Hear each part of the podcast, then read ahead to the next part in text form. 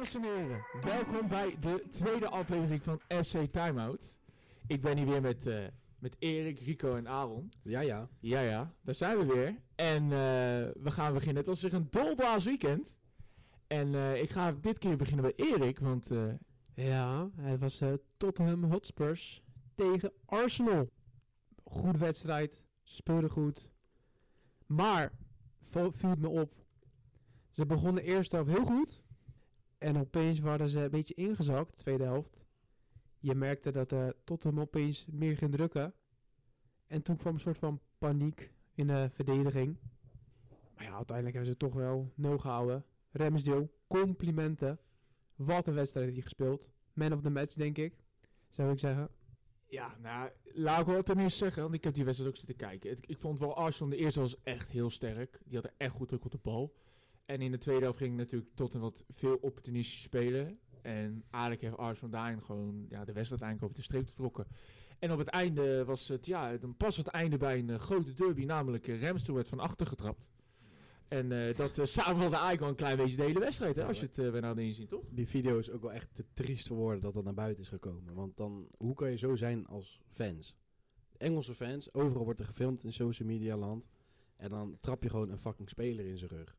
Dat kan je toch niet maken eigenlijk? Maar het was toch, het was toch een kind die het deed? Nee, nee, was, Nee, was een gozer van misschien 20, 21, 22. Ja. Nee joh. Ja, het is bizar, maar dat hoort wel een beetje bij die eh, Engelse fans altijd. Die zijn altijd een beetje, die, zijn, die zijn altijd een beetje over Bam. de top. Dus eh, ja, het, is- s- het, het hoort niet bij het voetbal, maar eh, Al Ja, met al denk ik wel wel dat het een Arteta master, masterclass was. Omdat hij heeft dit seizoen best wel veel soort moeilijke wedstrijden. Maar hij, hij trekt ze wel voor de streep. En ik denk dat, al wil je kampioen worden in Engeland... moet je dit soort wedstrijdjes ook wel gewoon winnen op die manier, denk ik. Nou, helemaal, ik ben helemaal mee eens natuurlijk. Maar het, het grappige is wel natuurlijk, als je dan Arsenal kijkt en het positiespel die ze elke week toch dan weer over op de mat kunnen leggen. Er is eigenlijk nooit een, een, een, laten we zeggen, een directe wijziging in het elftal. Er is altijd dezelfde elf. Meeste gevallen natuurlijk. En het is altijd constant. Ik vind sowieso bij het Arsenal, het is onwijs constant. Er zijn weinig tot geen bijna inzakingen, om het zo maar te zeggen. En, en, en ze gaan als de brandweer. Het is echt niet normaal. ja, maar toch missen ze ook wel een eh, belangrijke speler die ze aan het begin van het seizoen natuurlijk wel hebben, hadden.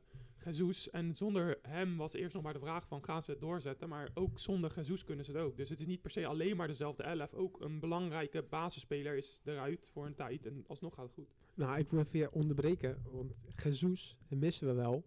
Maar Enketia, ik vind hem een soort beetje... Als een wedstrijd kijkt, hij is zo'n soort spe- speler. Hij helpt met de verdediging. zo- Hij rent gewoon terug wat Jesus deed. De commentator zei het zelfs. Het lijkt gewoon als Jesus speelt, maar dan met andere rugnummer. Ja, maar hij maakt zijn kansen niet af. Ja, maar dat deed Jesus ook niet, hè? Wel beter als, als hem, denk ik. Nou, daar ben ik ook niet helemaal mee eens. Want Jesus, die, heb ook, eh, die had volgens mij... eh, ik zag sta- een Hij begon best lekker. Ja, maar daarna zag ik een statistiekje dat hij volgens mij de grootste, de meeste kansen had en dan zeg maar niet had afgemaakt. Dus zeg maar vergeleken met alle spitsen in de Premier League was hij degene die eigenlijk de minste grote kansen omzette in goals. Dus, Maar was dat ook niet de periode dat Arsenal de wedstrijdjes net aan 1-0, eh, 2-1 wonnen? Want toen speelde Arsenal ook niet heel lekker, maar ze Nee, wonnen maar wel alles. ook, Dus, ook toen ze gewoon ja. dik won hoor. Toen had hij misschien wel wat assisten, maar geen goals. ja, als dus je maar, ja, als je maar bij het doelpunt bent betrokken, toch? Het hoort gewoon denk ik een beetje bij het spel. Want het is natuurlijk eigenlijk het oude spel van City wat, zonder Haaland. Mhm. En daar scoorde de spits ook niet ontiegelijk veel. En Nee. nu scoort de spits ook niet veel. Het is gewoon heel, een, iets van heel het team. Dat is wel waar, dat is wel waar. Ja. Hoe lang ligt eh Jesus nou eigenlijk uit? Hij zit nog anderhalve maand, denk ik, uitliggen. Als het goed is. Eh, Anderhalve maand. ja. Dat is wel lang. Dat is wel echt inderdaad lang. Maar ja, ik had eigenlijk verwacht eh, in deze transferperiode, vooral voor Arsenal, dat ze nog een spits zouden halen. Nu heb ik wel gelezen van Trossard. Die is officieel. Die is officieel al. Voor een koopje ook, voor een koopje ook. 27 miljoen.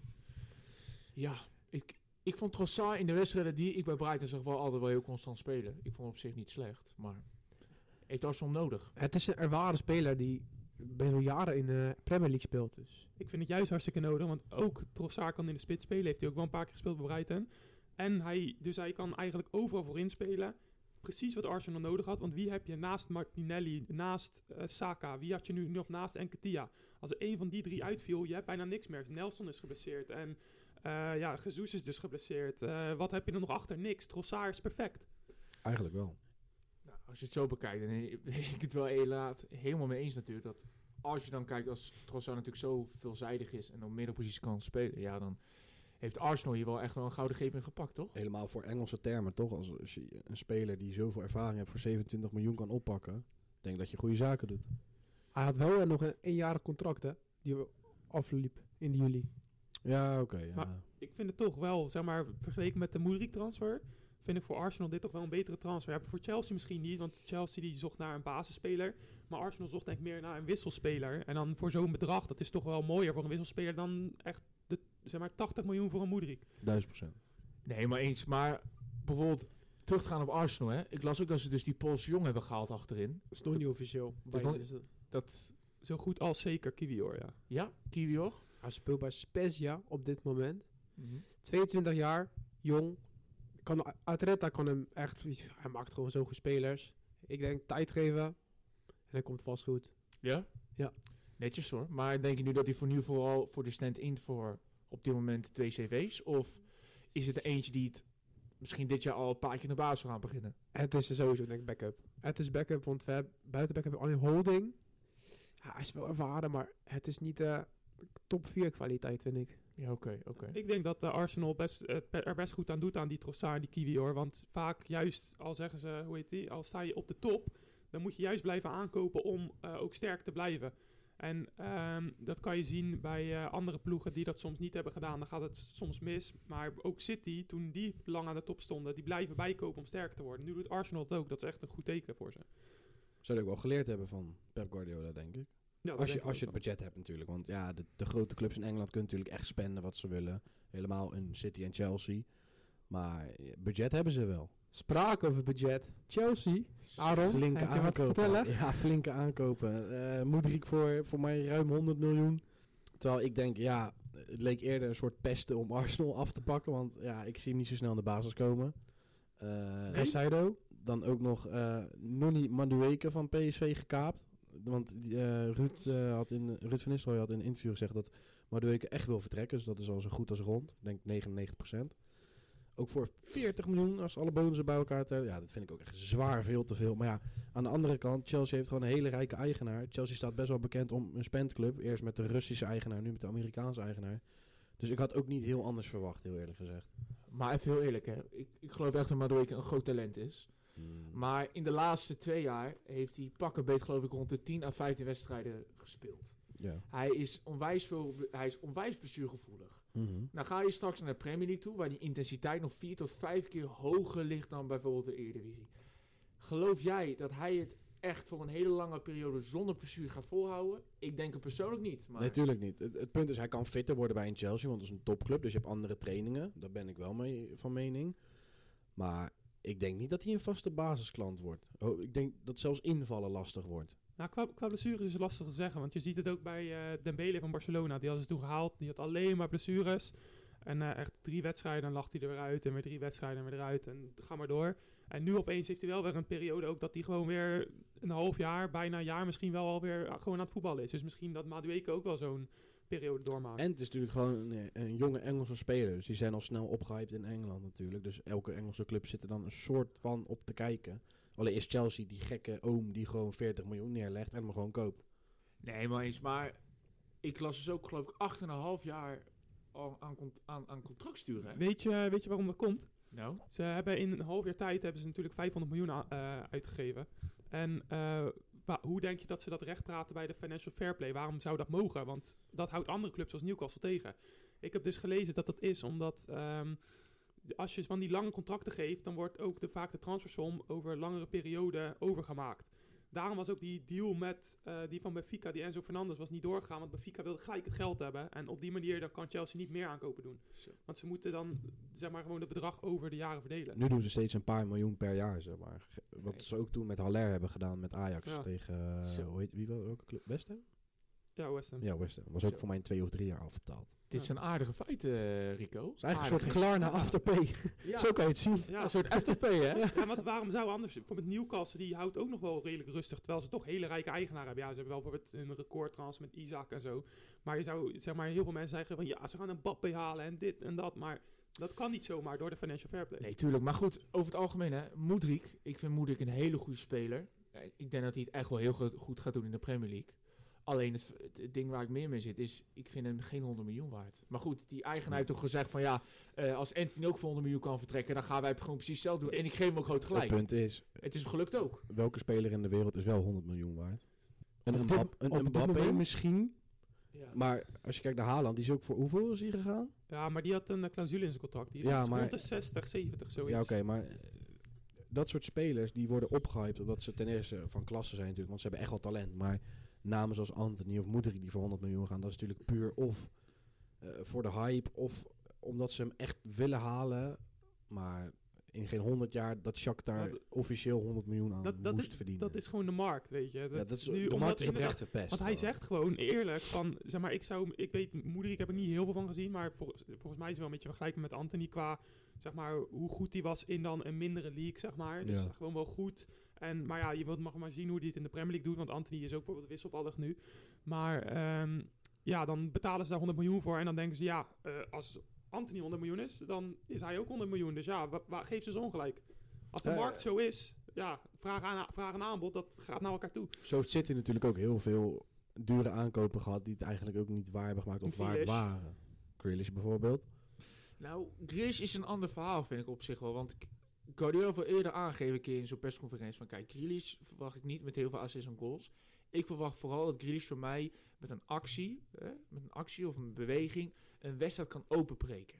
En daar is Grealish vooral gehaald. Dus voor de dribbles, Ja, voor een actie. En ja, daar wordt hij vooral mee op beoordeeld. Maar nu we het toch over City hebben, de Manchester Derby, over Grealish gesproken. Zo. Want die had voor mij een kopgoaltje. Ja, zeg een het goed? kopgoal, Ja, eh, dat is echt met goed, een mooie assist van de Bruyne. Was een, was een aardige goal. Uiteindelijk heeft natuurlijk Manchester United van Erik ten Hag 2-1 gewonnen. Wat een hele knappe prestatie is. Shout-out naar onze Nederlandse held. Zo. Nou, ik moet wel ik toegeven. Ik, ik zat er dan te kijken en ik vond het toch uiteindelijk wel heel mooi dat hij nog won. En, en, en die blijft zo. Aan de andere kant, je gunt het hem.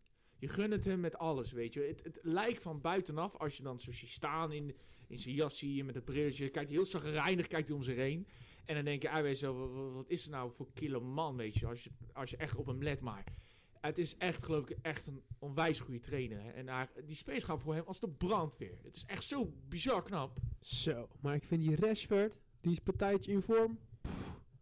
Die is echt bizar. Die is echt bizar. Die is echt goed, man. Ja, en even terugkomen op Ten Hag. Die spelers, ze zeggen het ook allemaal zelf natuurlijk. Ze hebben heel lang alleen maar eigenlijk coaches gehad die een beetje ja, pleasend waren en eh, meer aan de spelers dachten. En nu heb je echt een trainer en die zegt gewoon, je moet eh, voor elkaar gaan. Je moet dit en je moet ook zelfs, maakt niet uit, maakt niet uit, je bent Rashford en je bent op dit moment de beste speler. Als jij te laat komt op bepaalde meetings of dingen waar je bij moet zijn, ja, dan zit je gewoon op de bank. Dus eh, zeg maar, niemand wordt voorgetrokken en iedereen moet zich gewoon bewijzen. Je ziet het ook met nu met eh Wan-Bissaka, die wordt er ook weer ingezet. Die was eigenlijk al afgeschreven. Ze zeiden, ja, die gaat, gaan we verkopen voor 30, 40 miljoen van de zomer. En eh, die is nu weer terug van blessures en ziek zijn en alles. En eh Ten Hag, die ziet gewoon dat hij weer goed speelt en die stelt hem gewoon weer op. En hij doet het gewoon hartstikke goed. Dus zelfs zulke spelers die eigenlijk al afgeschreven zijn, laat Ten Hag nu weer gewoon weer voetballen. En het mooie vind ik ook wel, en daar kan je een beetje de, de stappen van Ten Hag zien, is de eerste Manchester Derby dat ze de 6-2 afgingen. Dat City 6... 6-3. Oh, 6-3. Oh, sorry, sorry. Dat eh, City 6-3 had gewonnen. Dat was een totaal andere wedstrijd als dat je kijkt nu. Ten Hag had echt een soort van... Die kon City niet laten voetballen. Nu zit hij ook niet in topvorm de laatste tijd. Laat ik dat ook eerlijk zeggen. Maar ik vind het echt zeer knap dat Hag gewoon terugkomt van 1-0 achterstand. Ja, het is, En dat hij gewoon uiteindelijk 2-1 wint. Ja, het is die, eh, de eerste helft was vooral een beetje eh, op en neer. Toen waren ze eigenlijk allebei niet echt. Maar je zag wel dat Man U eigenlijk meer een beetje aan het afwachten was. En City die probeerde een beetje spel te maken. Maar die bakte er zelf ook niet veel van. Die hadden heel veel slechte ballen en heel veel slechte pases. Toen had Rashford twee momenten waar hij had kunnen scoren. Maar dat, eh, ja, dat, werd, dat was hem niet. Die, Ederson stond goed te keepen en Akanji let, lette goed op. En eh, in de tweede helft, toen had je eigenlijk wel het oude City wel weer terugkwam een beetje. Toen eh, die ging de eerste 15 minuten best wel hard drukken. Toen hadden ze dat doelpunt. Maar toen zag je echt het werk van Haag dat ze gewoon opeens na dat doelpunt dachten ze, weet je wat, nu moeten we gewoon alles geven. En we gaan niet zeg maar tegenhouden dat er niet Nee. nog meer komen, maar we gaan gewoon vol ervoor. Het is alles of niets. Ja, en toen hadden ze wel een beetje geluk natuurlijk met het doelpunt. Eigenlijk had die wel afgekeurd moeten zijn, want ja, Rashford was gewoon bij het spel betrokken. Maar ze hebben Dus- toch VAR? Ja, maar juist de VAR die zei dat hij door moest gaan. Dat is Ja, toch prima? ze hadden hem afgevlacht en toen zeiden ze dat hij door moest gaan. Maar ja, ik heb meerdere reacties gezien en eigenlijk, ik ben zelf een Manchester United fan, maar eh, ik ben eigenlijk wel mee eens dat hij afgekeurd moest zijn eigenlijk. Want Ja? hij, hij, was, hij was eigenlijk bedoeld voor Rashford, die bal. Rashford die rent erachteraan En toen dacht hij opeens op het laatste moment, oh nee, laat ik stoppen, want Bruno Fernandes kan erbij en ik stond eigenlijk buitenspel. En toen scoorde Bruno. Maar ja, die verdedigers die dachten, oh ja, hij staat buitenspel en hij stopt al met rennen, dus ze weten al dat het buitenspel is. Ja, zeg maar, precies. hij impacte wel de play. En de regel is, als de speler het spel impact, dan, ja, dan moet je hem eigenlijk ook meetellen als buitenspel. Maar waarom heeft de farm dan teruggeroepen? Dat snap ik niet. Ja, dat weet ik ook niet. Maar ja, want ergens vind ik wel het wel vaker. slim van Rashford dat hij dus die bal laat gaan. Want eh, vroeger, ja, tenminste bij het amateurvoetbal van jezelf, weet je wel, bij je lokale club. Als je de bal laat gaan, dan gaat het spel verder voor iemand anders. Natuurlijk is dat op professioneel niveau anders. Maar ik vind het wel een soort slim. En dan als hij uiteindelijk toch wel goedgekeurd wordt, is het toch wel een handigheidje. Ja, En ik denk dat nu meer clubs dat gaan proberen of doen. En dan is de vraag, wat gaat de VAR dan doen? Denk ik. Nee, helemaal eens. Eh, ik vond over het algemeen, als je naar die wedstrijd kijkt, ik vond het echt onwijs hoe, hoe ze het hebben omgedraaid. En eh, ik ben heel erg benieuwd. Hè. Nu krijgen we dit weekend natuurlijk Arsenal. Arsenal, Manchester United. En in mijn mening, als Ten Hag het flikt om van Arsenal te winnen, dan zijn ze in mijn ogen een van de serieuze titelkandidaten. Ze, Ja. ze missen wel een hele belangrijke speler tegen Arsenal. hè? Casemiro. Casemiro. Zo. Die wa- Die- oh, Dat is een stofzuiger, hè? Ik denk dat ze Martinez op CVM gaan doen en dan gewoon Shaw centerback. nou, ik denk niet dat hij dat gaat doen. Wie anders? Je gaat geen McTominay neerzetten, want die kwam Nee, in tegen Crystal gewoon- Palace en toen ging het spel echt naar de kloten. Je zet gewoon weer eh, Fred neer. De Fred die zat die, eh ten, Verret de verdet. ten die had eh, Fred ook eh, in de Manchester Derby had hij hem op de Bruine gezet. Gewoon zet hem op één mannetje. Hij had echt grote delen van de wedstrijd kon de Bruine gewoon niks doen, omdat Fred echt gewoon echt op hem stond gewoon de hele tijd. Dan zullen ze hem op Odegaard moeten Ja, zetten. dus dan moeten ze Fred op Eudegaard zetten en dan heb je hetzelfde. Ja, ik heb het gevoel gehad ook. Ik denk, Fred is gewoon vier dagen voor die wedstrijd. Heeft Ten Hag hem gewoon even bij hem gehaald. En die zegt, joh, luister, jij gaat die hele wedstrijd op de bruine focussen. Dat is je hele ding. Ik denk dat hij hem gewoon foto's, posters, video's gegeven. Hij kon al niet meer slapen of hij zag het gezicht van de bruine gewoon. Hij gewoon dan lag hij dan zo in bed en dan had, zag hij gewoon de bruine voor zijn neus. Dat was zijn enige blik gewoon. En hij heeft het wel gedaan. Ja, het heeft wel gewerkt. Hij heeft wel gewerkt. jongen, jongen, jongen. Ja. Het is echt Zeker. prachtig inderdaad. Ja. Ja. Ik zeg, maar ja, ik denk dat Odegaard niet één is die die moet opletten nu. Odegaard maakt wel het spel echt bij Arsenal. Zodra die bijvoorbeeld een actie niet aankomt, dan komt er ook niks in de aanval. Ja, eh, Dat zei de commentator ook al. Odegaard is echt een belangrijke pion bij eh, Arsenal. Buiten dat hij ook... eh, is hij al officieel captain of weet ik niet? Hij is captain. Hij is captain. Hij neemt die rol ook echt serieus. Je merkt aan al die gasten, ze luisteren ook echt naar hem. Dus ik denk al, blokkeer je zo'n soort speler, een soort de bruine-achtige die een actie maakt en die opeens een bal bij een spits kan neerleggen. Denk als je die echt schaduwt, dat je echt een moeilijke wedstrijd krijgt. Zeker weten. ja, Eudegaard is gewoon de Bruine eigenlijk van, eh, van Arsenal, Arsenal. duizend procent. Meest creatieve speler in het veld van hun. Ja. Ben ik van mening. En op dit, 100%. op dit moment misschien wel, zeg maar, in zijn vorm, misschien wel de beste speler van de Premier League op dit moment. Ook ben ik wel heel Denk benieuwd. Heel benieuwd. Dat het duel Saka-Malasia. Overigens speelde Malasia voor United ook een hele Als sterke. Malasia speelt, waarschijnlijk speelt Shaw gewoon. Ja? Oké, ja, nou, Malasia dat, speelt niet heel veel. Dat gaan we Ja, checken. Malasia speelde het eh, heel goed inderdaad eh, in de Manchester Derby. Hij had echt, eh, hij had Maris in zijn broek. Zag op één momentje na, toen kwamen ze er doorheen door een snel 1-2'tje tussen de Bruyne en Maris. Maar voor de rest had hij echt een hele goede wedstrijd. Zelfs in aanvallend opzicht had hij soms nog mooie passes. Nou, dat, is, eh, dat is helemaal goed om te horen, toch? Ik ben benieuwd of Ten Hag gaat toveren met de opstelling. Ja, hij moet wel iets gaan doen natuurlijk met Casemiro, wat je zei. Maar- Ja, ja, maar Fred zou dan de logische vervanger zijn. Ja, ja, precies. Maar net wat hij gaat hij zoals weer tegen de Manchester City derby. Eh Malasia en dan Shaw centerback was het toch? Of zo? Ja, Charles stond centraal. Maar Maar ja, ja, toen was Martinez nog niet fit of WK of wat was het? ja Ten Hag wil natuurlijk dat zijn spelers volledig gefocust zijn. En Shaw Ja. op de centraal achterin heeft tot nu toen, toe, tot nog toe had het goed gewerkt. Ja, En nu ook tegen Haaland zag je het ook weer dat hij het gewoon wel aan kan. dat wel. Toch ben ik wel een beetje bang voor Zinchenko. Kijk, hij speelt soms echt wel goed. Maar, maar soms maakt hij zulke domme fouten, vind ik. Met de opbouw gaat de bal verliezen. Met de verdediging. Hij, hij staat niet bij zijn mannetje. Nooit. Hij, hij is een soort van middenvelder. Hij loopt meer naar de middenveld toe, meestal. Hm. Ja, maakt zo de fouten. En dan kom je één op één. Dan krijg je tegengoal. Ja, precies. Hij is meer een back die meer aan de binnenkant verdedigt. Ja. Die meer in het midden van, ja, ja, ja. Maar hij brengt wel dat, dat risico toch in het spel. Ja, het is, wel, hebt. ja, het is wel een risico, maar eh, ik weet niet. Ik heb gewoon zo, als die bal heeft, heeft gewoon angst. Ik heb, ik, ik, ik, ik- ja, ik ben gewoon bang. Als die dat heeft, ik ben gewoon, ja. Ik hou juist van zulke spelers die dat risico durven te nemen. Want Ja. de- zeg maar, om een bruggetje te maken naar Ajax, die hebben dat juist totaal niet in hun backs. Nee, maar laten we zo verder gaan over Ajax. We pakken er even straks erbij. Overigens, eh, Chelsea uh, aange over het spel.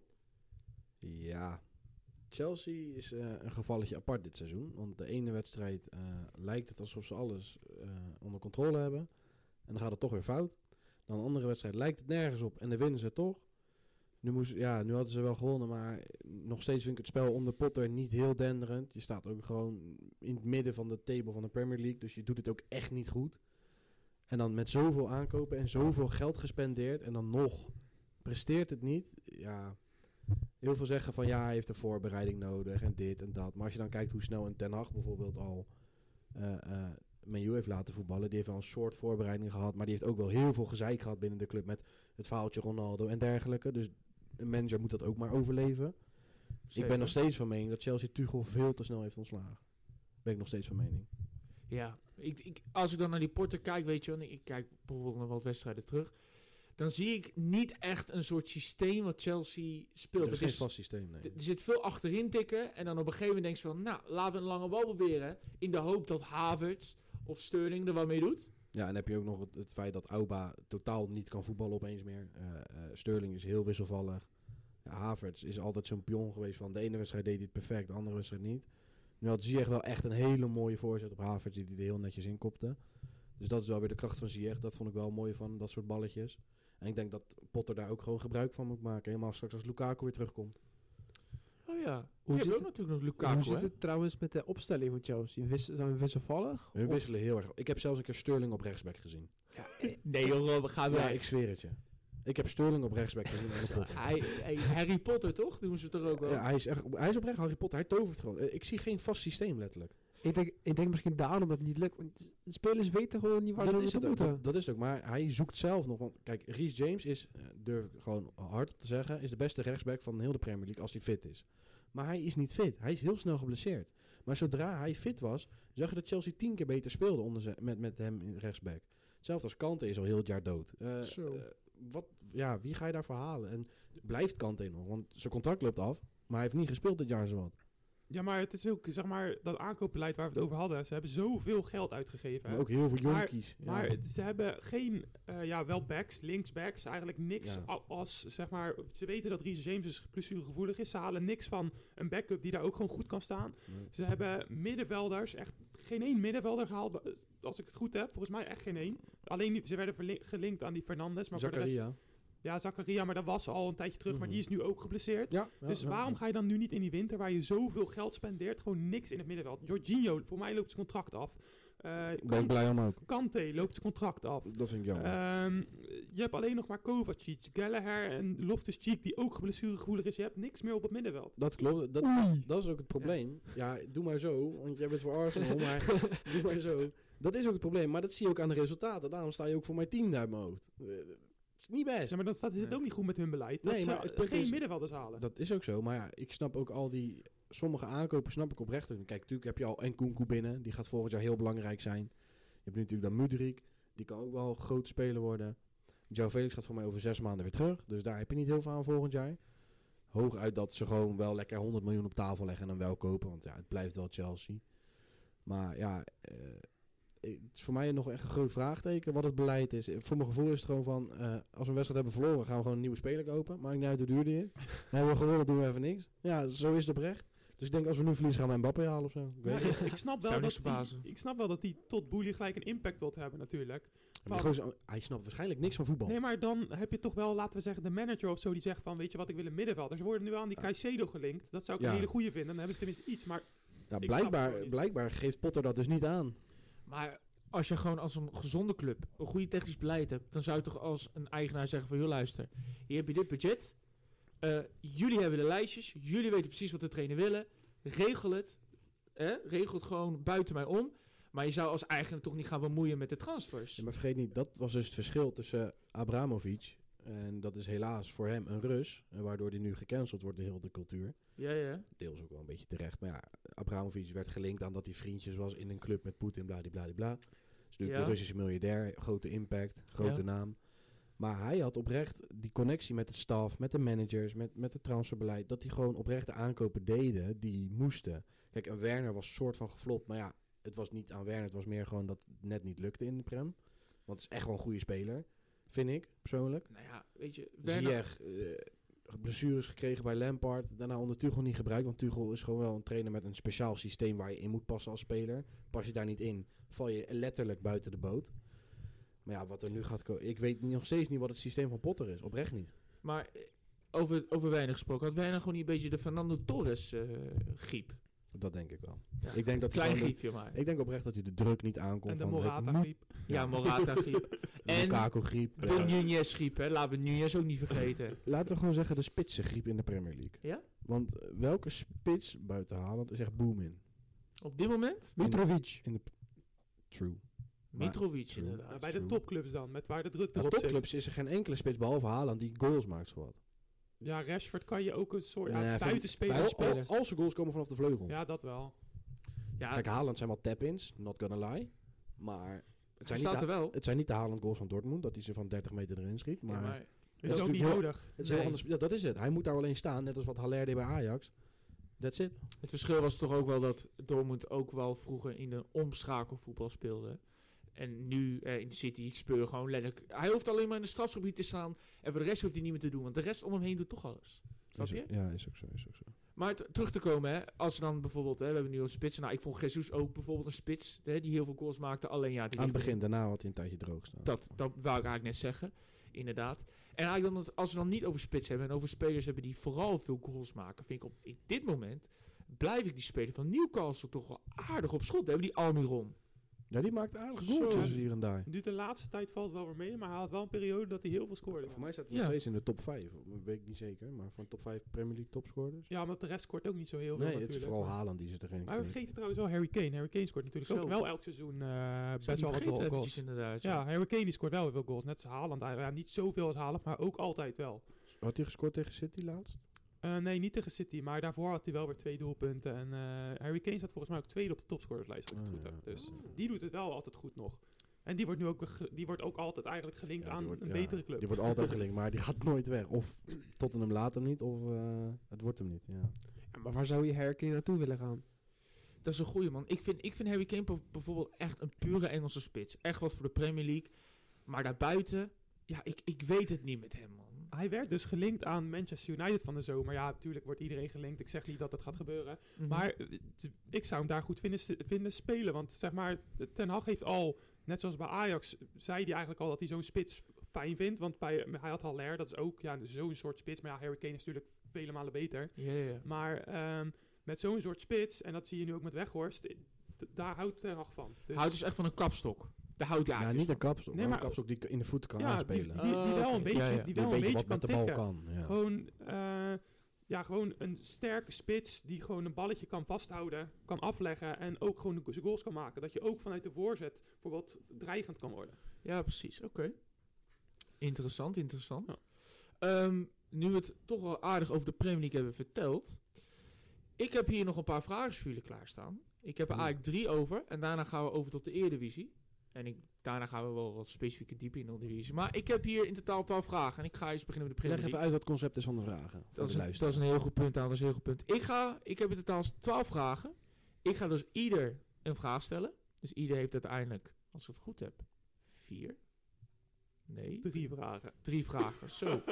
Maar je hebt er twaalf. Ik heb er Ja, twaalf. je gaat ook vragen aan jezelf stellen. Nee, ik ga niet Oh, vragen ja, nee. vier. Ah, ik dacht even vier. Ja. Mijn fout. Ik houd op drie. Wa- wa- Je kan toch ook vragen aan jezelf stellen en gewoon antwoorden op. Dat zou kunnen, maar ik heb dit keer de vraag gemaakt. Het is nu dit keer mijn Maar oké, keer. dit, is per persoon. Je hebt het ook al uitgestippeld wie welke krijgt. Of zullen we gewoon doen dat we ze allemaal krijgen per persoon? Dat is, ja? Heb je daar zin in dan? Lijkt me wel leuk, Ja. toch? Ja, Allemaal iedereen gewoon zo- en dan ja, ja, alleen met ja en nee mogen antwoorden. toch? Alleen ja en nee. Dus ik heb, ja, ik heb drie vragen over de Premier League. Uiteindelijk zes vragen over de. Eredivisie voor dit weekend. En dan eindigen we drie vragen, dat is gerelateerd tot de klassieker. De Nederlandse El Clasico. CCC. Oké, de eerste, dus ik begin met de Premier League. Dus eerste, vraag 1. Als een wint van Arsenal is Manchester United officieel een titelkandidaat. Ik zeg ja. Nee. Nee. Oké. Trossard is een aanwinst voor Arsenal. Ja, de. Ja. Ja. Chelsea gaat met alle aankopen die ze hebben gedaan nog steeds niet de top 4 halen. Jammer genoeg zeg ik ja. Ja. Ja. Oké, over tot de Eredivisie. Volendam is zijn derde wedstrijd op rij. Tegen wie moeten ze? Excelsior. Ja. Nee. Uit. Nee. Nee. Zonder Gakpo en Maluweke wint PSV van Vitesse. Ja. Nee. Nee. Cambuur kan met Mimoun Mahi alsnog voor Luisbout vechten in de Eredivisie. Nee. Nee. Ja. Zo. Twente staan er dit weekend in de top 3 van de Eredivisie. Oei. nee? Nee? Nee, nee, nee. Nee. Nee. Nee? Oké. Matusiwa is een aankoop voor de toekomst van Feyenoord. Nee. Nee. Wie?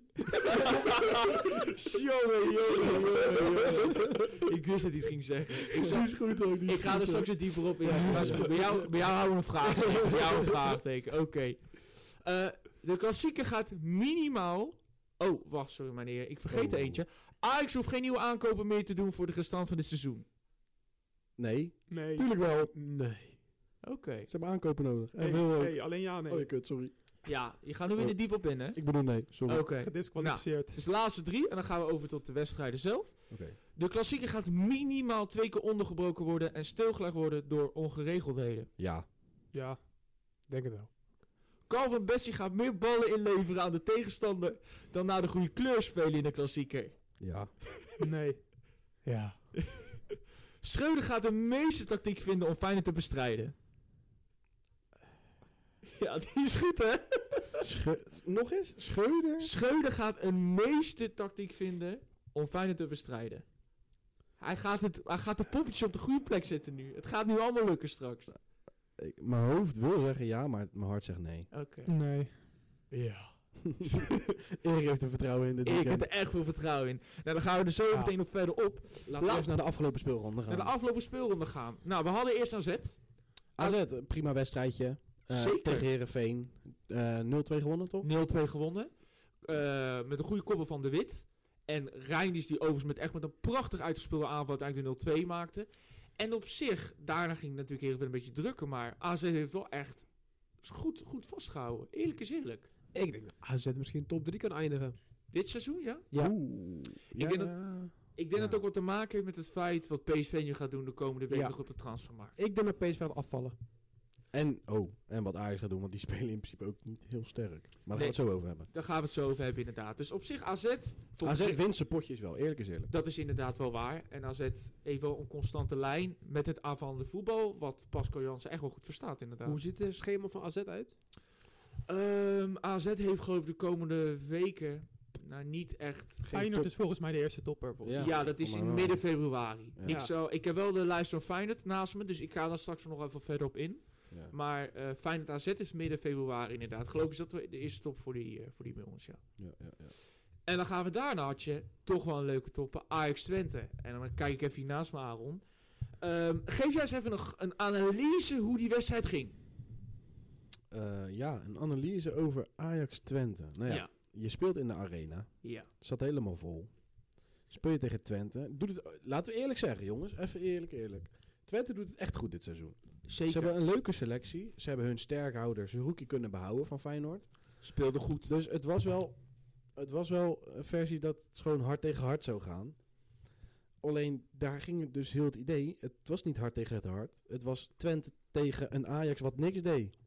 Maar letterlijk niks. Eh, Twente kon gewoon drukken zoals Ajax vroeger deed. Ajax kwam er niet uit. Ehm, de backs, ja, daar gaan we het zo in detail over hebben. Maar die deden niet, die deden niet lekker mee. Laat ik het even daarop houden. Die deden echt niet lekker mee. Nou ja, dan pak je nog na, wat was het, 36 tot 40 minuten eh, in de eerste helft... pakt eh, meneer Rens op centerback rood. Dat helpt dan ook niet mee. En ja, daarna was de wedstrijd een soort klaar. En dan is het gewoon overleven voor Ajax. Uiteindelijk hebben ze toch 0-0 gespeeld. Vind ik nog redelijk knap. Want aan het begin de eerste zes minuten had je twee ballen op de paal. Dat was Roelie het even kwijt. Maar het, het leek niet echt op, eh, op goed spel van Ajax. Ja, ik eh, zo even terugkomen op het moment van. Dat was trouwens wel eh, een beetje een triest moment. Dat dan iemand een speler neerhaalt. Ja. En dan eigenlijk met brancard van het vel wordt gehaald. En dan staat die scheidsrechter nog zo van... Ja, oh, die stond er echt vier minuten Ja, maar- ongemakkelijk bij van... Ik moet deze Kut. speler nog rood geven. ik Maar wel rood geven. hij gaat ook met de brancard. Want ja, dat was wel heel dubbel. Dat was heel dubbel. Maar ja, uiteindelijk wel, de, in mijn ogen, en ik ben Ajax ziet, was wel gewoon terecht een Ja, rode het kaart, want hij was flink doorgebroken. Maar Dus, eh, over de wedstrijd, eh, ja, het gewoon 11 tegen 11, dat was gewoon echt totaal alleen maar van Twente's kant. Dat Ja. Ajax creëerde niks, Ajax deed niks. eh, ze, ze hadden een open huis achterin. Eh, die voorzet die ze ook tegen NEC al eentje erin hadden, zeg maar, tegen hun hadden gekregen. eh, dat was ook weer gewoon een gedoe. Dat trainen ze niet op, lijkt het wel.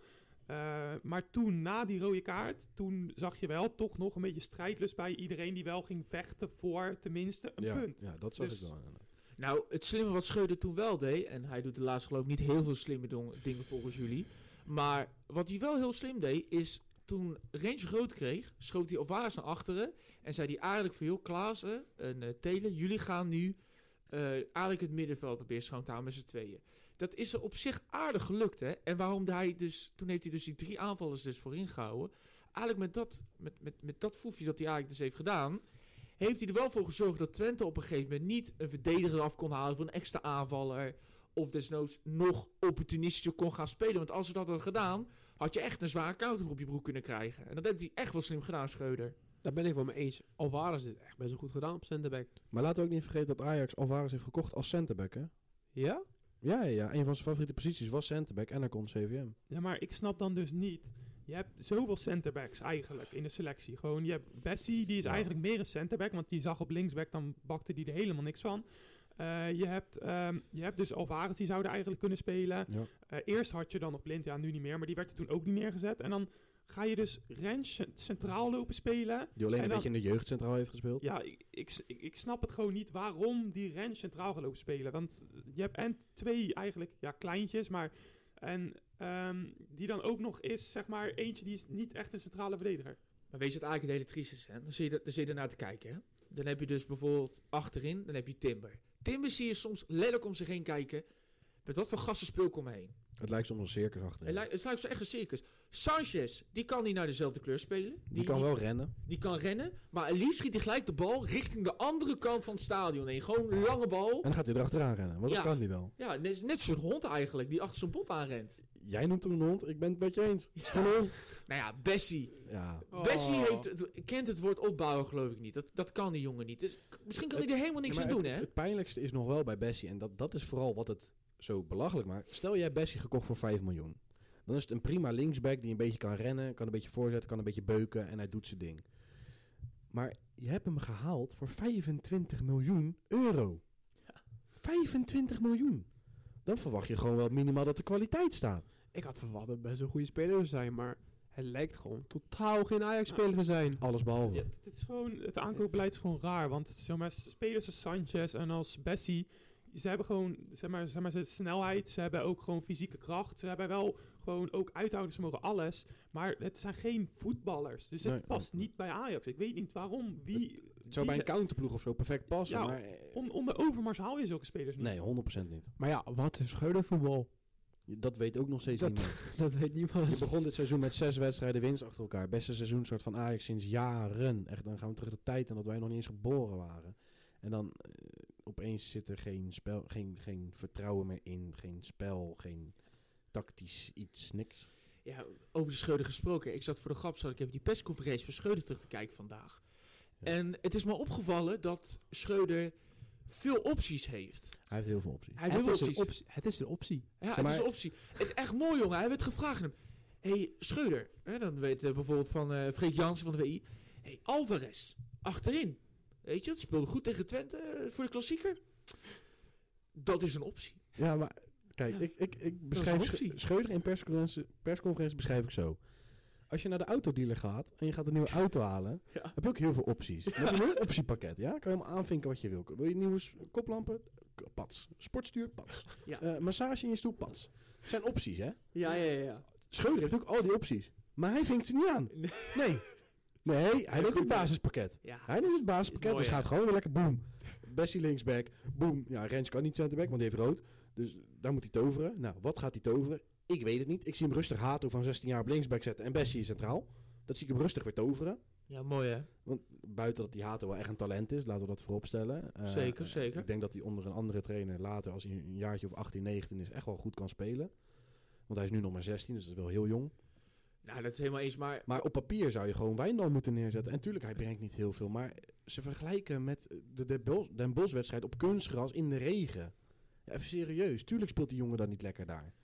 Tuurlijk, maar ja, je- dan ga je ten eerste, je gaat naar Den Bosch toe. Dan denk je bij jezelf van ja, heb ik er wel zin in? Hè? Nou, ik niet. Maar Nee. hun hadden er ook geen zin in. Ja, dan kom je daar, nou, de, de eerste wat hij krijgt, dan komt hij erop. Krijgt hij een hele bierdouche van, Ja. eh, van die vakken. Nou, dan zie je alleen maar dronken de bossenaren naast je staan. Nou, het veld is ook nog slecht. Eh, het weer is kut.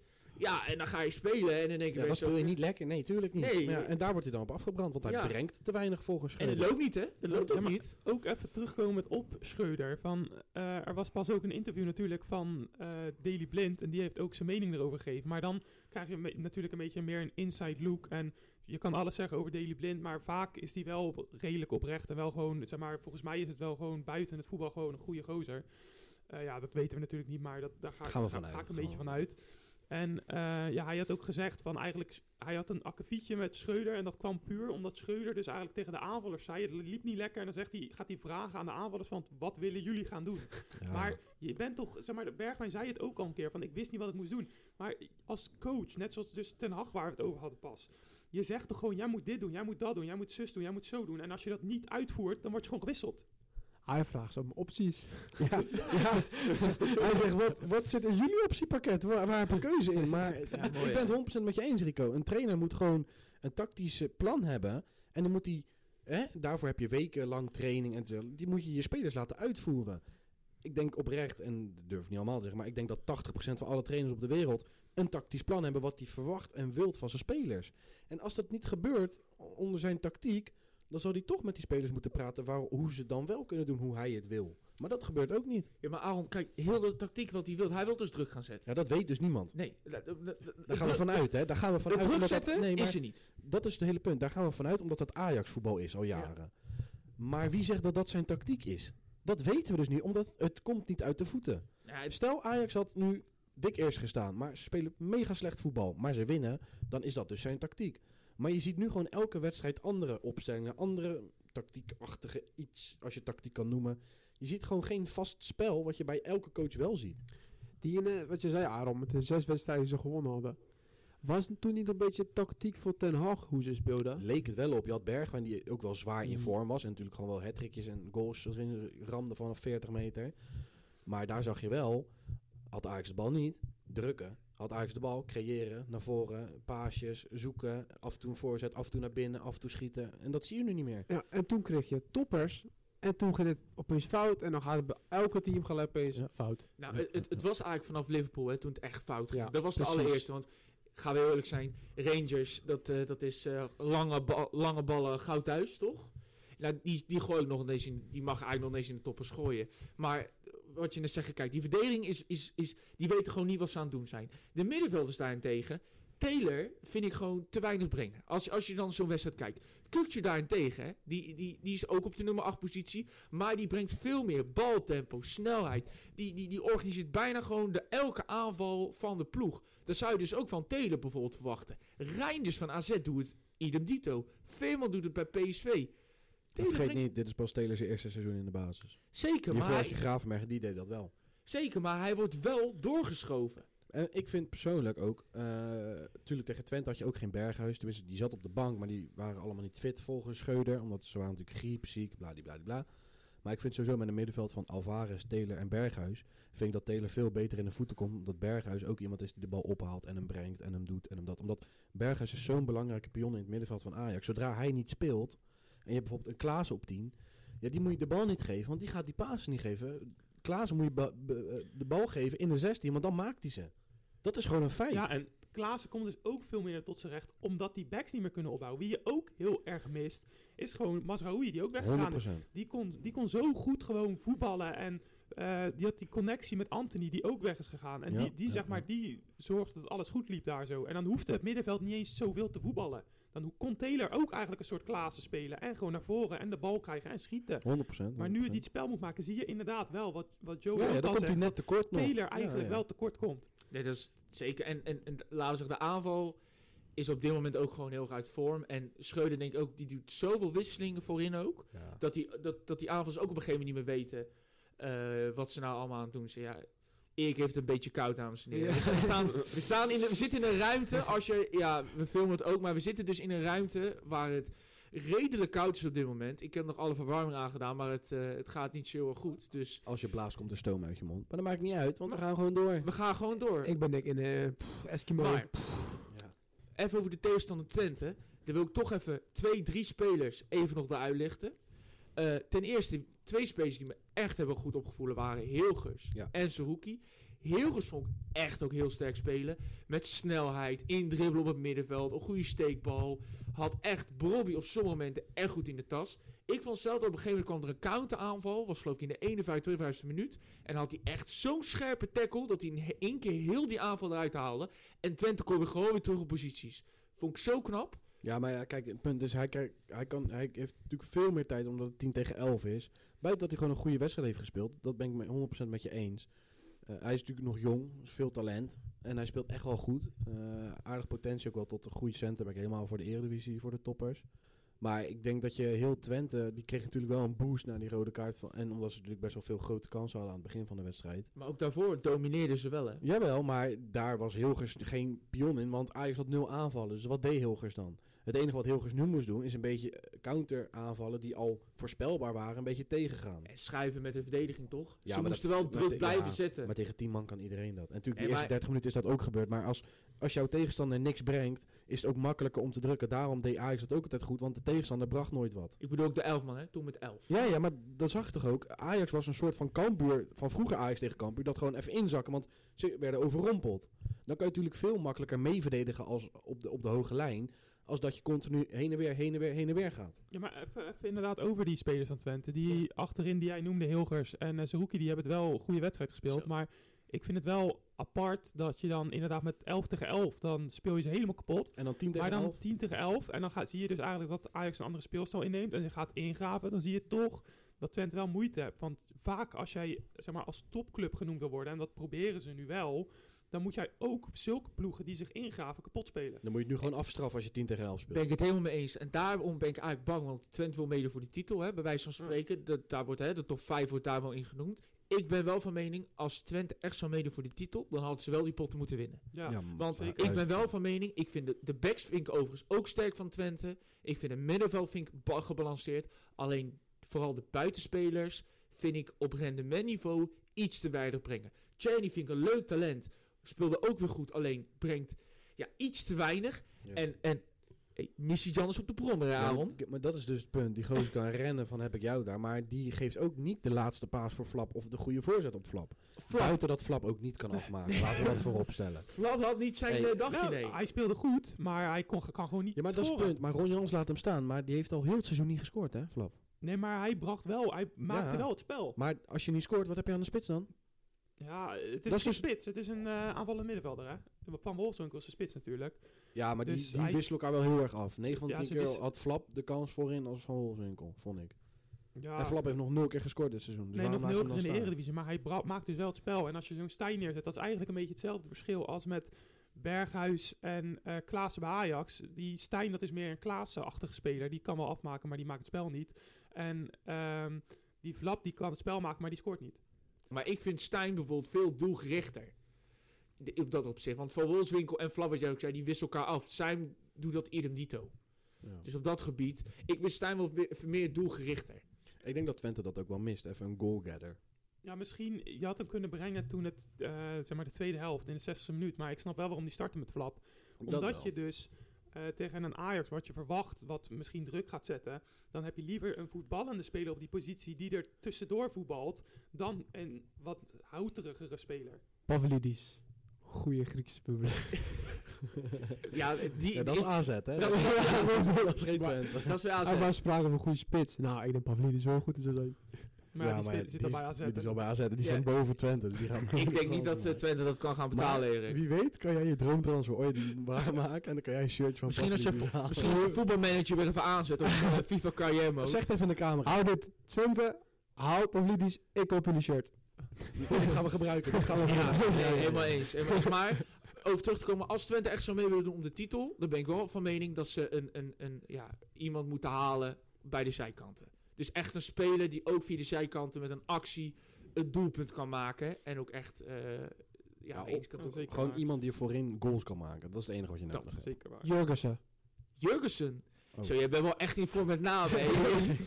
Jij noemt wel- gewoon namen nu gewoon random Ah. op, hè? Ex-Eredivisie en uh, Eredivisie. Ja. Wat moet anders Twente houden? heeft Jurgensen in hemelsnaam na Feyenoord nog En gepresteerd? Jurgensen kan toch niet op de flank spelen? op de flank spelen? Wat, wat- Ja, we kunnen dat proberen. Nee, Jij nee. moet geen technisch directeur worden, Erik, als ik het zo hoor. Luca nee. linksbuiten is ook ooit geprobeerd, dus Zo, dat, is ook, dat was ook Hey. succes, hè? Het is een optie. Hij, Het is een optie. hij kan eh, technisch directeur worden bij Chelsea, denk ik. Ja, Chelsea komt toch Ja, iedereen. maar dit, doet, dit Ja. doet wel een beetje pijn bij mij. Dat dit gewoon zo maar Maakt niet uit. Maar over het algemeen, uiteindelijk 1-1. Vind ik het al... was wel 0-0. terecht. Het was 0-0. Oh, oh, sorry, 0-0. 0-0 was wel een terechte stand natuurlijk. Ja, zeker. Ja, Eh, dat wel. Maar en- toch wel weer triest dat je gewoon eh, zes wedstrijden hoofd nu niet hebt gewonnen als Ajax. Ja, vijf. En de volgende tegenstander Feyenoord. Feyenoord gesproken, die speelde heel goed tegen Groningen over het algemeen. Zakelijke 3-0. Zakelijke 0-3. Ja, ik zeg Ja, ja, eerlijk, ik, 0-3. ik heb het niet verwacht. Ik zat eigenlijk gewoon een moeizame wedstrijd verwacht na die wedstrijd tegen Utrecht die ik had gezien. Dat, eh, dat was niet zoveel. Ja, toen in de beker natuurlijk wel weer, maar ja, dat was van ander Ja. niveau. Ja, Maar- Dick, eh, Dick deed de deur open daar, hè? Maar eh, Ja. ze hebben wel Groningen aardig kapot gespeeld. Ah, ik zeg eerlijk, ik had voorspeld dat het 2-0 was. Ja, ik, zou, ik had verwacht, Feyenoord gaat een makkelijk overwinning krijgen. Ik had voor me gezien, Groningen, ja, je, zag, je zag het in beker, pff, niks. Ja, ik dacht Feyenoord gaat afmaken. En Dat dacht ik ook wel. het gebeurde. Maar Slot is ook wel zo'n trainer die dan wel die jongens gewoon een soort serieus kan houden op zo'n wedstrijd. Vroeger zag je bij Hag ook, eh, ik weet niet welke club dat was, maar hadden we 13-0 gewonnen. Ja, je kan ook zeggen, nou die 4-0 jongens, stop maar met voetballen.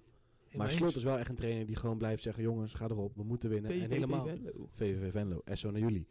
Maar oh, Slot is ook wel natuurlijk een, een coach. En dat moet ook wel in de positie waar hij nu zit met Feyenoord. Want zo vaak staan ze niet eerste. Hij moet nu ook blijven presteren. En ze krijgen nu een heel moeilijk schema. En voor mij weet jij die ongeveer uit je hoofd, ja, zo'n ja, beetje. Die droom jij. Ja, ik, eh, ik heb hem opgeschreven, man. Nou, Dus, het, het, het, ze gaan dus beginnen. Dit weekend is klassieker. Ja, nou, dat is heb- niet per se een do or die. Ja, voor Ajax wel. Maar voor Feyenoord denk ik persoonlijk niet. Ja, voor Feyenoord kan je wel eh, gewoon één grote concurrent gewoon op acht punten zetten. Dat is voor Feyenoord Ja, wel gewoon gewoon een om- wilde. Het gaat natuurlijk wel om de wedstrijd. Het is de klassieker. Het is inderdaad klassieker. En we gaan er zo verder over spreken. Is dat zo? Ja, zeker weten, Dan zeker weten. Maar inderdaad, wat je zegt, nou, eh, de klassieker dus dit weekend. Dan hebben we dus een midweekse speelronde. Dan moet Feyenoord tegen NEC thuis. Daarna Twente uit. Oeh. PSV thuis. Oeh. Achter elkaar? Ja. Dan Heerenveen uit. Altijd En dan? lastig. AZ uit. Dus Kukje heeft wel gezegd ook tijdens de persconferentie... als wij die wedstrijden doorkomen en we staan dan nog eerste met een puntenaantal... Ja, dan heb je hem zo wat als goed dan heb je alleen nog als moeilijke potten... Ajax eind van het jaar. Ajax, en, eh, Ajax uit op 19 maart. En daarna Ja. Sparta uit achter elkaar. En voor de Ja. rest heb- moet je alleen tegen rechterrijtjes ploeg- ploegen... of thuis tegen Utrecht, Kijk, tuurlijk, spreken. tuurlijk kan je daar ook tegen ver- ver- vernachelen. Maar ik denk als je die gewoon zakelijk wint. Zeg maar, als je deze moeilijke potten doorheen komt. en je hebt inderdaad nog een voorsprong van, laten we zeggen. vijf punten op de nummer twee. dan kan je hem wel zakelijk uitspelen als Feyenoord zijn. Dan mocht je geen gekke blessures of gekke shit. Want dan, hè, in, in de laatste vijf potten, daar krijgt Ajax het juist weer heel lastig. Die krijgt dan Twente, PSV, AZ. Ja, en, ja, Ja, dus op zich Feyenoord heeft er wel weer een voorsprong mee. Als je dit overleeft, dan wordt het Ja, wel heel interessant. Als, Als, je het overleeft. Ja. als je het overleeft, Want je zag tegen Utrecht, als Feyenoord tegen een goede ploeg speelt, dan kunnen ze het ook moeilijk krijgen. Dat is het wel. Nou ja, dat, eh, dat gaan wij zien, hè? Eh, Ja, oprecht, zeker. na de winter hebben ze tot nu toe best slecht gespeeld tegen Utrecht. En tegen twee veel mindere ploegen, een Groningen en een Pek Zwolle, deden ze het gewoon goed. Dus ja, die rechte rijtjesteams, die maak je wel kapot. Maar ja, deze testen, zoals bijvoorbeeld tegen een PSV, Twente en natuurlijk de klassieker, dat is altijd een bevochten wedstrijd. Hoe slecht, of hoe slecht een team ook in vorm is, het blijft altijd de klassieker. Zeker. Dus- Eh, ik, ik, ik gok dat het niet echt een, een, een slachtpartij wordt. Maar ik denk wel dat het lastig wordt voor beide ploegen. Want het blijft wel gewoon Ajax PSV. eh, Hey. Ajax Feyenoord is gewoon de druk die erop staat. hebben jullie overigens ook gezien de foto's, de, hoe ze de Kuip hebben nu eh hebben voor ja, dus ze hebben een soort net overal, toch? Nee, ja, maar ook de buiten. Ze hebben een soort fort eromheen gebouwd dat die bus veilig eh, naar binnen kan komen. Ja, Het lijkt net de EB Vught. Kijk, ik heb dit toevallig heb ik dit met een collega besproken. Het is eigenlijk, als je kijkt in elk land, de Manchester Derby, de El Clasico, de Italiaanse derbies, daar kan alles normaal gaan. Tuurlijk heb je hier en daar wat gekke relletjes, maar bij Ajax Feyenoord of Feyenoord Ajax is het altijd zoveel extremer als dat het moet.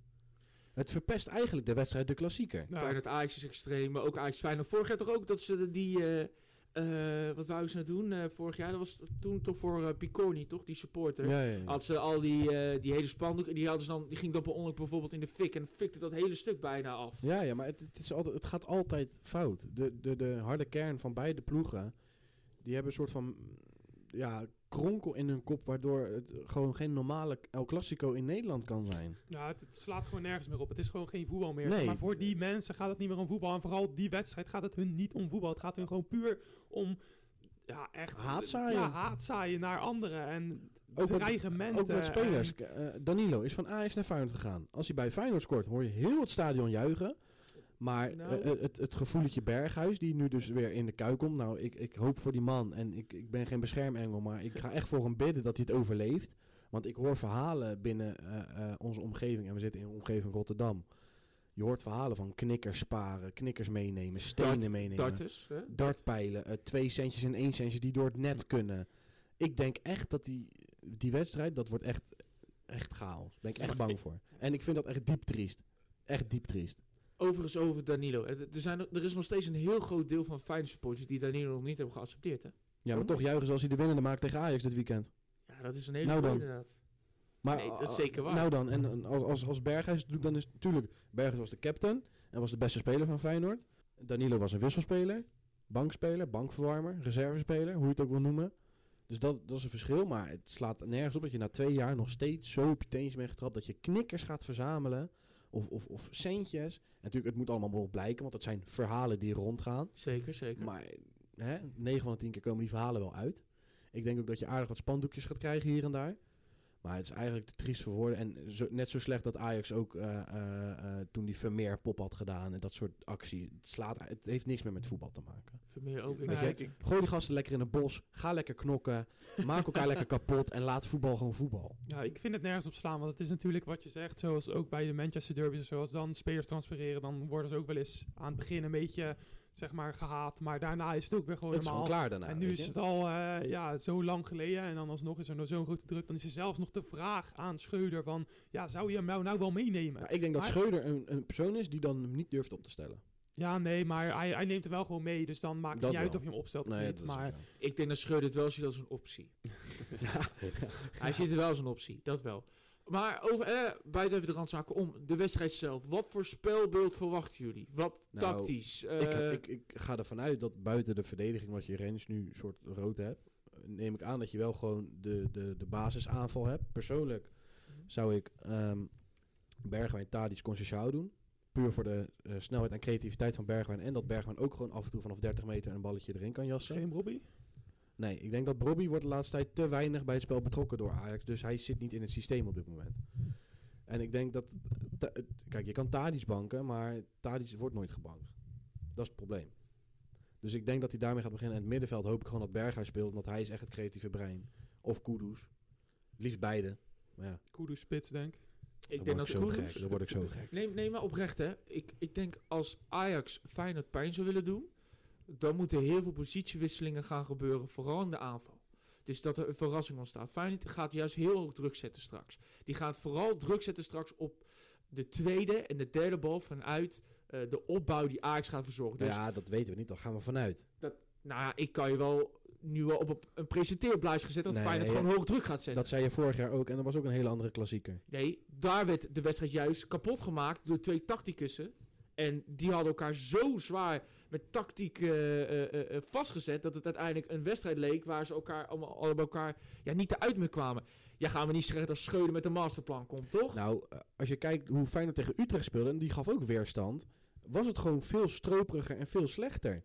Feyenoord heeft het nog niet echt tegen hele grote ploegen heel, heel denderend aangevallen, vind ik bedoel, bedoel je nou echt eh, gewoon het hele seizoen? Of gewoon vanaf Utrecht? Vanaf Utrecht, vanaf de winterstop, hebben ze alleen tegen kleine ploegen gespeeld. Want Ja, bij Utrecht ging het ook fout. Dat is lastig te zeggen. Dat Want is Utrecht had oprecht ook gewoon veel kansen om de winnende te maken. Twee, drie grote kansen. Tuurlijk, maar ja, je moet ook erbij betrekken natuurlijk dat het, het was de eerste wedstrijd na de winterstop. Voor iedereen is het zoekende.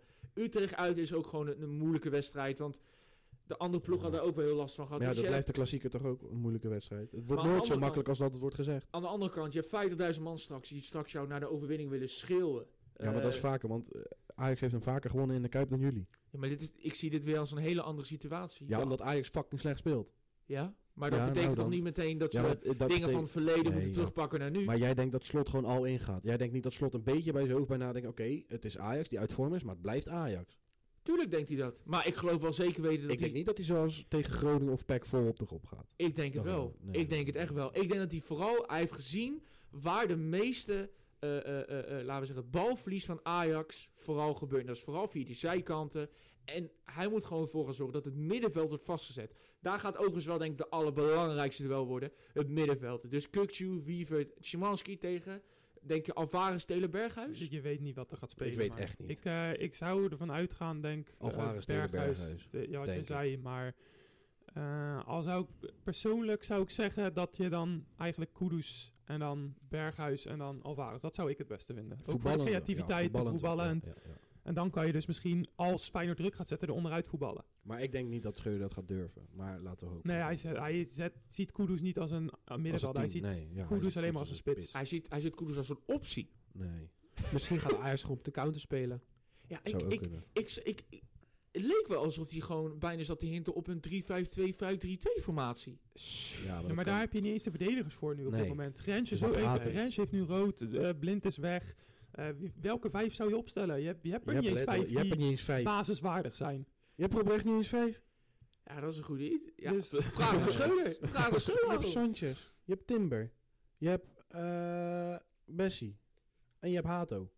Overigens wordt wel vertellen dat Grealish niet fit was. Hè? Dus jij kwam laatst nog tegen mij eh, dat er misschien een optie was voor Grealish op het middenveld. Ja, maar Mix Geel mag voor mij lekker op. Ja, ja Mix Grill noemen we inderdaad. Dat is mijn bijnaam. Die mag gewoon opdonderen. Die kan echt helemaal niks. Lekker man. Ook weer zo'n leuke aankoop trouwens waar je niks aan hebt gehad. Was gratis. Toch een aan... Hij, hij krijgt salaris.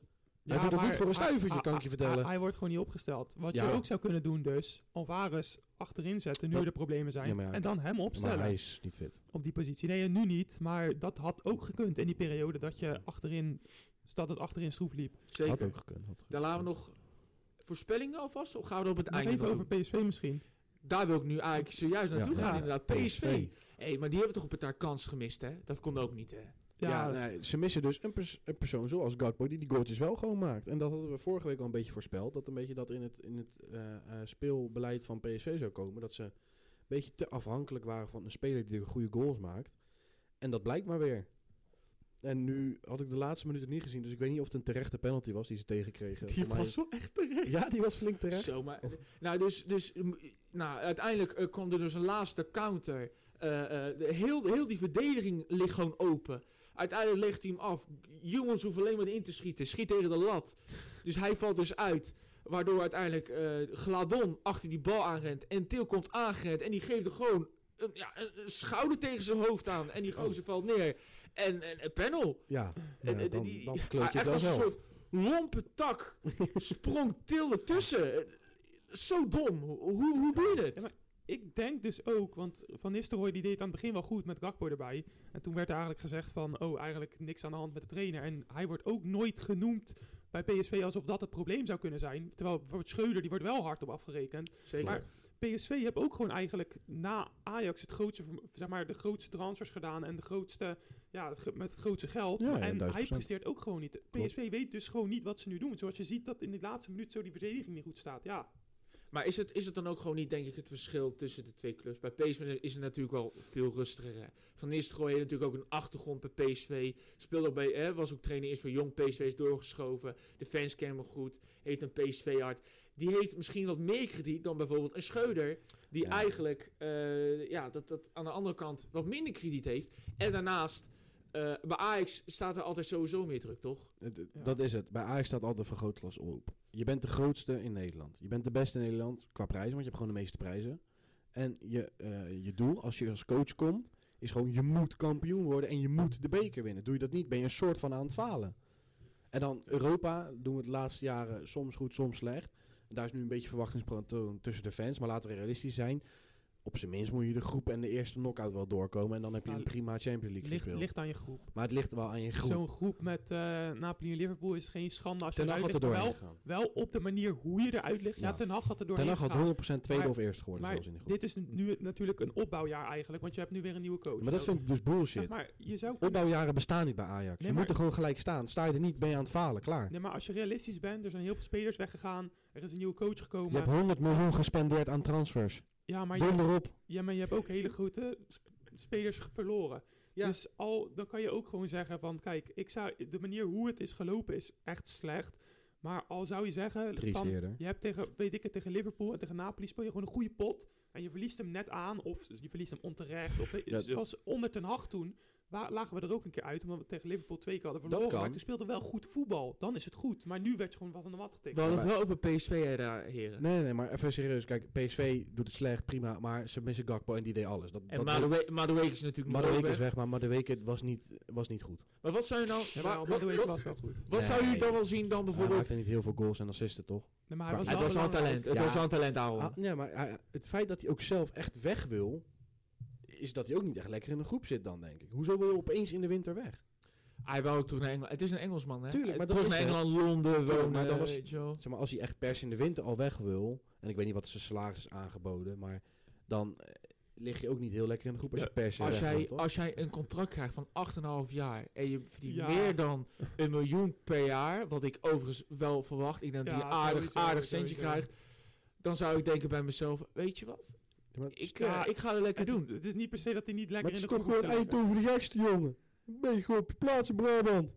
Of niet? Ja, Nee, ik weet niet, blijkbaar misschien, niet. misschien waren de worstelbroodjes niet meer zo goed. Als jij, Dat dat zou kunnen. hè? als jij weet van ik ben blessuregevoelig, ik kan ook zomaar eruit liggen voor weet ik het hoe lang weer, dan is het weer moeilijk om Ja. aan de bak te komen. En je krijgt een contract aangeboden met dat risico dat je dus zoveel geblesseerd gaat voor zo lang en voor zoveel geld. Waarom zou je niet gaan? Maar de vraag is meer van, wat zijn nou opvolgers? Want ze moeten nu twee buitenspelers halen. El Ghazi brengt het voor mij, in mijn beleving Nee. ook niet. Nee, Die vond ik dat- ook niet goed. nee. Ik vind Luc de Jong echt dit seizoen ja, niet heel goed. Het is niet de oude Luc de Jong. Het is niet de- en hij krijgt ook geen aanvoer. Ja, hij krijgt ook geen ja, maar aanvoer. met Gakpo aan het begin deed hij het gewoon goed. Nu heeft hij mindere wedstrijden, maar hij krijgt niks meer. Doordat ze geen goede Ja, buitenspelers dat hebben. zegt hij geen aanvoer. Ja, Dus- nee, ja. maar daarvoor deed hij het goed. Jij zegt dit seizoen, maar, Nou, maar nu, nee, sinds- dat viel ook reuze mee. Tegen Ajax had hij een goaltje voor mij, maar hij had niet heel veel goals, hè? Het was meer Gakpo die het zelf deed als dat Luc de Jong zijn kansen afmaakte die hij kreeg van Gakpo. Dus bij de oude Luc de Jong was veel meer impact als nu. Ja, dat durf ik wel echt met zekerheid te zeggen. Dus over het algemeen, jongens, wat, wat zou nou bijvoorbeeld echt versterkingen zijn voor PSV voor de, voor de, kan- voor de zijkanten? Ik zou zeggen Carlson. Maar zou je echt ja. 20, zou je 20 miljoen overmaken Ja. naar AZ Ja. voor Ja. Carlson? Ja. Dus 100 100%. Je hebt, je hebt 50 gevangen voor Gakpo, je hebt 40 gevangen voor Madueke. Laten we even zeggen, met bonussen heb je 100 miljoen gevangen. Ja, maar laten we zeggen dat de helft, 60% wel al eraf gaat. En dan heb je, laten we zeggen, 40 tot 25 miljoen. Ja, maar dat heb jij dus- misschien ja, om uit te geven, hè? Ja, maar dan, dan doe je dat toch gewoon. Ja, je hebt nu geen enkele speler die zulke impact kan maken. ja. En voor 5 miljoen ga je die niet vinden. Dat is zeker waar. Dan ga Dan je, kan je gokken op een pareltje, ergens in Zuid-Amerika. Kan je voor gokken. Maar daar heb je nu geen tijd voor. Je moet nu presteren. Ja. Dat is het hele probleem een beetje in deze speeltijd. Met het WK en blessures en transfers. Elke speler die je nu haalt, moet presteren. Als je dat niet doet, heb je problemen. Ik heb ook weer één naam. Dat is Danjuma. Oeh, ja. Nou, de Juma gaat het waarschijnlijk niet worden. Die Ik gaat las naar dat die, Everton, die gaan naar Everton. ja. Die, die gaat er niet worden. Is dat officieel? Nee, Ja, dat is nog niet officieel. Bijna wel. Nou, niet officieel, maar ze zijn wel in verregaande onderhandelingen. Ik denk dat PSV ook geen beter contract kan aanbieden als Everton. Persoonlijk. Nee, Everton gaat misschien degraderen. Maar alsnog Premier League, Premier League. Nee, maar qua geld niet, maar ze kunnen hem natuurlijk wel speelgarantie geven. Ze kunnen hem. Maar bij Ja, maar Ever- Everton gaat hij ook spelen. En bij Everton ga je geen Europees spelen. Bij PSV heb je wel een grote kans dat je gewoon tenminste iets in Europees speelt. PSV's doelstelling is natuurlijk waarschijnlijk gewoon nog steeds tweede worden. En met zo'n speler als Danjuma heb je daar wel een grotere kans op. En bijvoorbeeld ook een Carlson vond ik ook wel een goeie. Ik had die Chai Genkov die aan hun werk gelinkt, die is nu ook al naar een andere ploeg. Ja. Maar dat Ja. ik ook een goede had ook een goede geweest. Het moet gewoon iemand zijn die er nu staat, wat jullie zeggen. Ja, dat is het. Hij Want- moet wel klasse hebben die er gelijk staat. Ik las ook dat zij wel eh, bijna rond zijn met Wolverhampton voor de huur van een spits. Va- eh, geloof ik heet die Ruiz. Portugees. Fabio. Fabio Ruiz. Eh, spits, hè, die jongen. Eh, Die was aan Anderlecht verhuurd.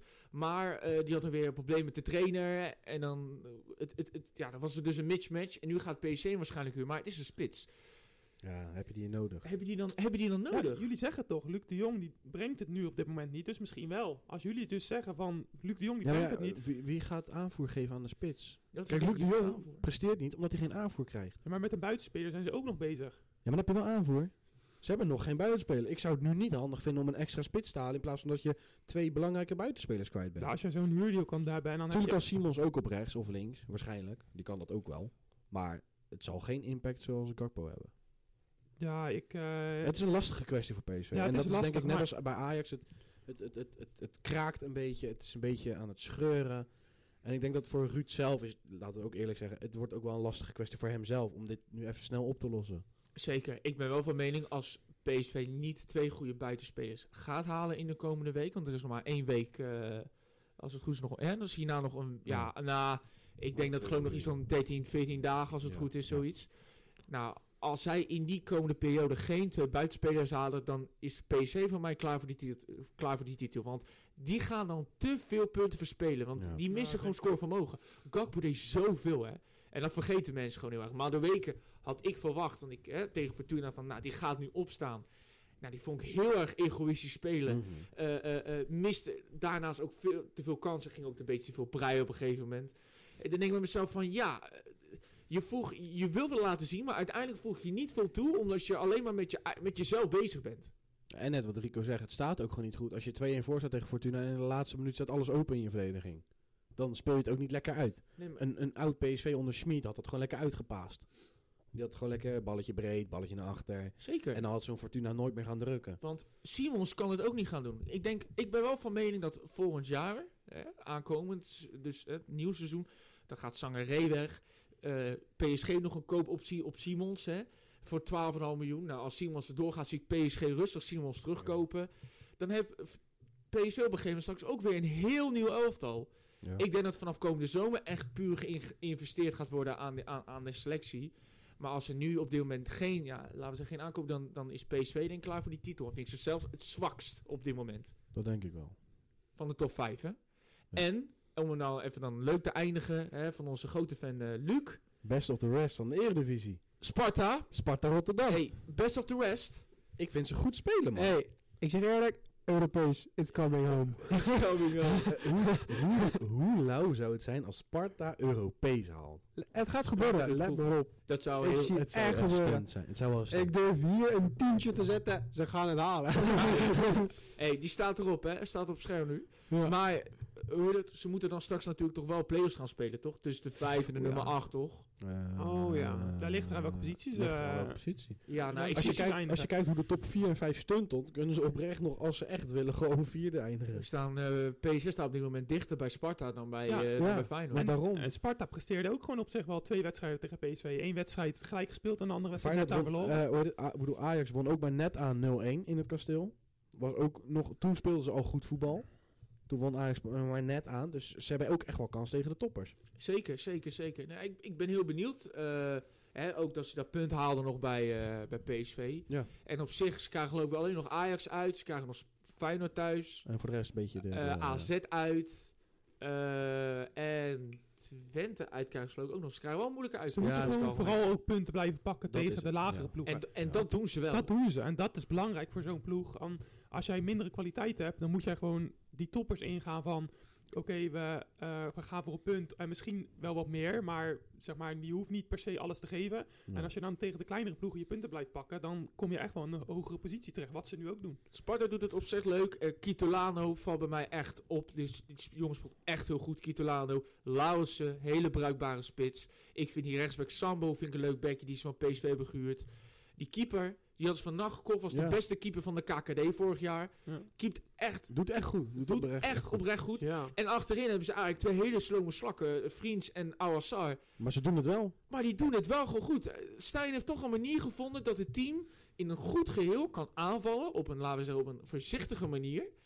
En, en, en ja, Ja, Hey, ik vind het vrij knap. Ik vind het knap. En ik ben benieuwd hoe lang. Ik hoop echt dat ze het een tijdje lang, lang volhouden. Want ik vind het wel echt een leuke ploeg ook om naar te kijken. Qua hoe hun het spel proberen te maken. zeker. Het is echt wel eh, een leuk ploeg om in de gaten te houden. En het kan ook gewoon wel van de grote ploegen puntjes schrapen. Dat zag je al tegen PSV. Daar ben ik het helemaal mee eens. Ik denk dat eh, het, als Sparta het lukt om zesde te eindigen. Hè, een en heel goed seizoen gedraaid. ben je echt, echt in handen zesde klappen. wordt, ben je gewoon, moet je gewoon zien als de best of the rest. En dan heb je het echt uitstekend gedaan. Duizend procent. duizend Toch wel bizar, hè? Van de degradatie, gewoon keukenkampioen. Ze komen terug.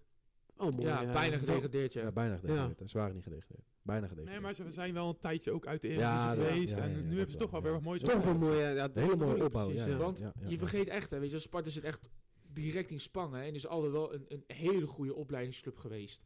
Ze geven heel veel de jeugd de kans. Is echt een, echt een echte familieclub. En vaak worden de grootste talenten door Feyenoord, Ajax, PSV worden ze uit die opleiding Ja, getrokken. Maar je, je ziet het wel duidelijk. met- Bijvoorbeeld ook met Mijnans, die ook is doorgeschoven vanuit de Sparta-jeugd. Ehm, en over het algemeen, als je ook, ze hebben ook een paar jonge spelers op de bank zitten. Het is echt, qua beleid doen ze het echt heel knap. En ik, Stijn, dikke pluim jongen. Als je zo door blijft gaan, Kan je diep ver komen? Kan je Kan kan het echt Ja, goed doen. Want over de rest, want ze staan gewoon boven wat ploegen zoals NEC en Fortuna. En die investeren gewoon best wel wat in de Hmm, ploeg. Die hebben gewoon best wel grote namen gehaald voor de Eredivisie. Maar Klopt. toch presteer je dan alsnog Ja. beter. Terwijl je inderdaad dus niet grote namen hebt gekocht of iets. Maar gewoon vanuit je eigen... Maar hij doet letterlijk en- dus gewoon roeien met de riemen die hij heeft. En dat doet hij oprecht echt heel goed. Zeker, Zeker Dat- weten, dat- zeker dat, weten. Dat mogen alle Sparta-fans best ook wel beamen, denk ik. En gewoon eh, in hun hartje meegeven. Want dat, dat zal waarschijnlijk niet elk seizoen worden. Wie verwacht je, als we dan toch even een klein spenkje doen, hè? Wie verwacht je dat uiteindelijk eh, de zesde plek gaat overnemen aan het eind van het jaar? Ik denk dat Sparta hem behoudt. Ja? Ja, ja, ja. ja, ja. Wat denk jij? Ik denk Sparta en misschien wel NEC nog wel. Oké. Ik denk Sparta. Ik ga denk ik verrassen zeggen. Ik denk namelijk dat FC Utrecht onder Silberbouw nog heel verrassend gaat doen. Zou Denk zomaar ik. kunnen. Zou zomaar Ik vind die kunnen. Silberbouwer vind ik nog wel een hele Hij heeft wel een paar trainer. leuke spelertjes. Leuke spelletjes. Is wel een aanvallende trainer, want hij komt van Micheland. Hij was assistent-trainer van Micheland. Nou, kennen daar natuurlijk ook fijn natuurlijk heel erg indoor. En was een hele aanvallende trainer, heel erg gefocust op statistieken. Ik denk dat er nog best wel eens een hele... Ik denk dat Utrecht nog omhoog gaat. Persoonlijk. Van de wedstrijd die ik nog heb gezien. Aangezien we toch met voorspellingen bezig zijn, laten we het ook een beetje afronden. Voorspellingen voor de klassieker. Dat is toch wel de belangrijkste wedstrijd dit weekend. Voor heel Nederland. Want ik denk dat iedereen hem gaat kijken. Laten we met Joe beginnen. Joey mag beginnen. Lekker wel lekker, man. Ik denk, de eerste 20 minuten gaat een, echt een wervelstorm worden van Feyenoord. Heel veel drukken. Proberen op zoek naar een vroege goal. Als Ajax daar, kan, daardoor, hè, daar overheen kan komen... dan denk ik dat een hele gelijkgaande wedstrijd gaat worden... wat een of ander ander... dat het alle kanten op kan gaan. Ik Ik, vroeg om een voorspelling, hè? geen analyse. nee, ik, ehm, ik zeg 3-1 Feyenoord. 3-1. Zo, Erik, zeg jij het eens. 3 in Ajax. Ik Ah, zeg, Oké. ik zeg eh, 2-2. Ja, wat ga ik zeggen? Gaat hij een eh, optie kiezen, denk je, Aaron? Ik denk... Je mag er maar één zeggen. Ja. Ja, er ik wou er ook bijna twee zeggen. Maar Ga ik toch voor twee in Ajax. aardig gek. Dus je, speelt, je springt niet à la, la Cucaracha, wat eh Corky zei, Ik, toch? ik, laatst? ik, ik zal, zeg maar, mijn hart blijft altijd zeggen Ajax wint. Eh, Oké. Maar, ik ben van mening, als Ajax verliest is dat nog winst. Want waarschijnlijk ligt Schreuder er dan uit. Dus een Ajax-fans, hè. Ik ben zo dan van Feyenoord, dus... Dan kunnen we hem waarschijnlijk wel uitzwaaien. Zullen we ook eh, tegen de luisteraars zeggen hoe eh, wij eh, onze dag gaan inzetten? Ja, wij geven voor de leuke mensen thuis, en dit zal ik ook wel op TikTok plaatsen en andere socials. Wij geven elkaar straks een hand. En daarna sluiten we ons op voor 48 uur totdat de klassieker gespeeld is. En dan gaan we maandagavond weer sporten. En dan zien we wel hoe het gaat lopen. Ja, dus als dat- u ons volgende week vrijdag niet meer hoort, dan hebben we elkaar vermoord. Nou, ja, nou, zo kan je het wel een beetje Ja, brengen. ja, zo gaat het wel. Ja, dat- gaat wel inderdaad. dat zijn de twee extremen vooral aan Ja. de overkant van en ons. we zitten eh, nog naast elkaar. Nu zijn we nog lief Ik tegen elkaar. Maar Ik kan nog straks een goede knuffel geven. maar het, ja, het is wel ja, zo. Het is wij zijn echt de twee extremen in deze vier. zeker. Met zeker. voetbal wel, ja. Met, met voetbal duizend procent. Met andere dingen durf ik te wedden dat jullie anders zijn. Maar met voetbal zijn wij echt net debielen. Waar we het toevallig ook al over hadden in de klassieker. Zo'n debiel zou ik ook zomaar Wij zouden, zijn. wij zouden niet met elkaar de klassiek kunnen kijken. Nee, nee. Want dan, Nee, eh, dan worden we echt eh, kwaad op elkaar. Vechten. Ja. Maar dat maakt niet uit. Maakt niet uit. We houden wel van elkaar. We houden heel van Als elkaar. broeders. Als broeders, nee, tuurlijk. ik hou niet van jullie. Oh. dan, gaan we, dan gaan we het hier maar bij afsluiten. Dan ga ik Dan gaan we. Erik, jij mag het, eind, eh, het eindsignaal geven. Het eindsignaal, Het Erik. uitsignaal. Het eindsignaal. Wij zijn klaar. Nou ja, dames en heren, dankjewel.